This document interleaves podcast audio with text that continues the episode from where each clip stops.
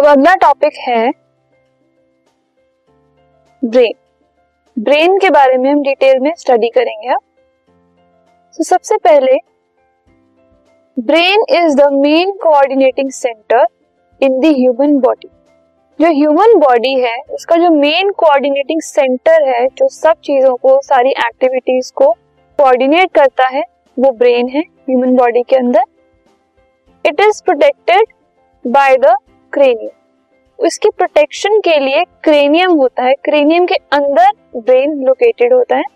इससे कि क्या होता है? बाकी सारे जो एक्सटर्नल फैक्टर्स हैं, उससे ब्रेन प्रोटेक्टेड रहता है।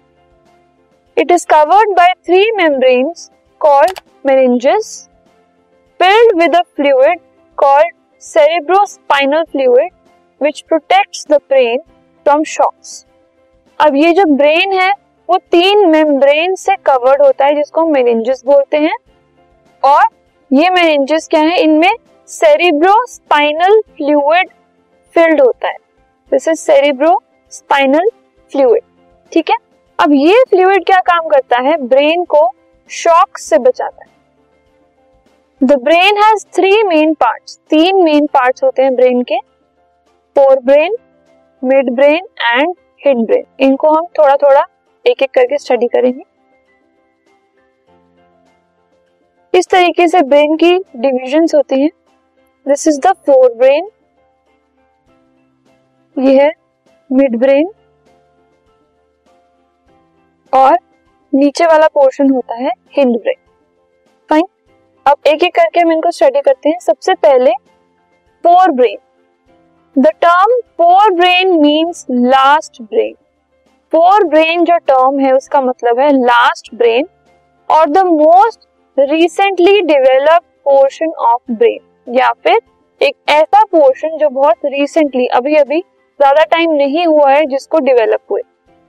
It controls everything from voluntary movement and the integration of sensory information to all our higher abstract thought logic speech and emotions जितने भी वॉलेंट्री मूवमेंट्स हैं जो कि हम जानबूझकर सोच समझकर करते हैं, वो सब फोर ब्रेन जो है उसको देखता है, उसको रेगुलेट करता है और कोई भी थॉट जो भी हमें थॉट्स आते हैं, अगर हम किसी चीज़ पे लॉजिक लगाते हैं, जो हम स्पीच हमारी स्पीच है, हमारा बोलना है, और जो इमोशंस हैं, ये सब चीज़ें फोर ब्रेन कंट्रोल करता है।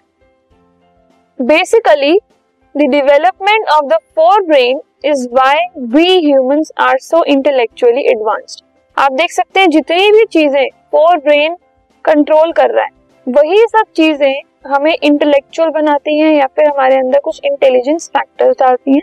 सो so, जितनी भी चीज़ें फोर ब्रेन कंट्रोल करता है उनकी वजह से ही ह्यूमन बींग्स जो है वो बाकी सारी स्पीशीज में से intellectual it consist of the cerebrum and olfactory lobes दो पार्ट्स होते हैं इसके, एक सेरेब्रम और olfactory lobes it is the thinking part of the brain thinking part होता है ब्रेन का and controls voluntary actions it controls touch smell hearing taste sight mental activities like thinking learning memory emotions etcetera तो जितने भी हमारे sense organs होते हैं, उनसे रिलेटेड जितनी चीज़ें हैं, जितने एक्शंस हैं वो फोर ब्रेन कंट्रोल करता है और जो मेंटल एक्टिविटीज़ हैं, सोचना और लॉजिक लगाना, बोलना, ये सब चीज़ें फोर ब्रेन कंट्रोल करता है।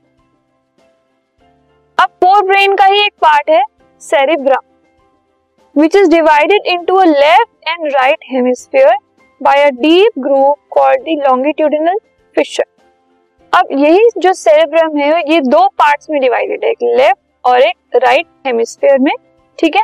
और इसको डिवाइड करता है एक longitudinal fissure the right hemisphere is our artistic and creative side जो हमारे अंदर आर्टिस्टिक स्ट्रीक है या फिर कुछ क्रिएटिव अगर हम करते हैं, वो सब कुछ राइट हेमिस्फीयर कंट्रोल करता है। While the left hemisphere is our logical recollecting side for facts and figures जितने हम फैक्ट्स और फिगर्स को रिकलेक्ट कर सकते हैं, याद करके दोबारा उनको यूज़ कर सकते हैं। लॉजिक लगा सकते हैं कुछ किसी भी चीज़ के बारे में सोच सकते हैं तो ये सब चीज़ें लेफ़्ट हेमिस्फीयर कंट्रोल करता है। So generally speaking the cerebrum is the tissue that most people think of as brain tissue as it is the largest portion of the brain so brain का सबसे बड़ा पोर्शन होता है cerebrum so so, इसको mainly हम कभी कभी brain tissue भी कहते हैं। तो सेरेब्रम फोर मेन लोब्स में डिवाइडेड है. फ़र्स्ट है फ्रंटल लोब सेकंड है टेम्पोरल लोब थर्ड है पेराइटल लोब और फोर्थ है ऑसिपिटल लोब तो इन चार लोब्स में सेरेब्रम डिवाइडेड है. Moving on to mid brain second division है ब्रेन की mid brain the mid brain is an area of the brain that as you might have guessed is in the middle of two other region mid brain brain नाम से ही पता लग रहा है कि middle में होगा।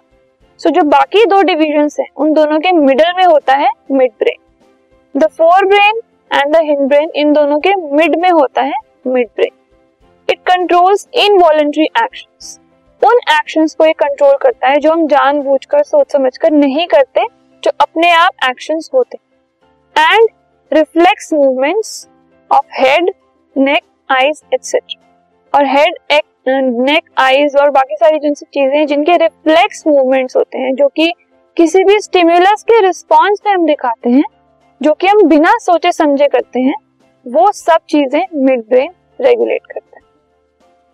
Last part of the brain is hind brain सबसे पहले हिंड ब्रेन में होते हैं pons they consist of fibre tracts that interconnect different region of brain अब ये जो फाइबर ट्रैक्ट्स होते हैं, ये ब्रेन के अलग अलग रीजन को कनेक्ट करते हैं।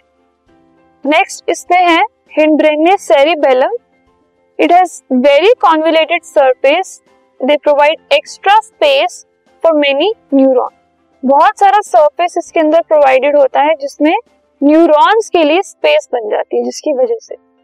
और थर्ड पार्ट है इसका medulla of the brain is connected to the spinal cord ये स्पाइनल कॉर्ड से कनेक्टेड होता है और ये सारे इनवॉलेंट्री एक्शन को कंट्रोल करता है।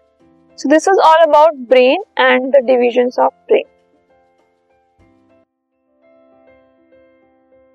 this podcast is brought you by Hubhopper Shiksha Abhiyan अगर आपको ये पॉडकास्ट पसंद आया तो प्लीज़ लाइक शेयर और सब्सक्राइब करें। और वीडियो क्लासेस के लिए शिक्षा अभियान के यूट्यूब चैनल पर जाएँ।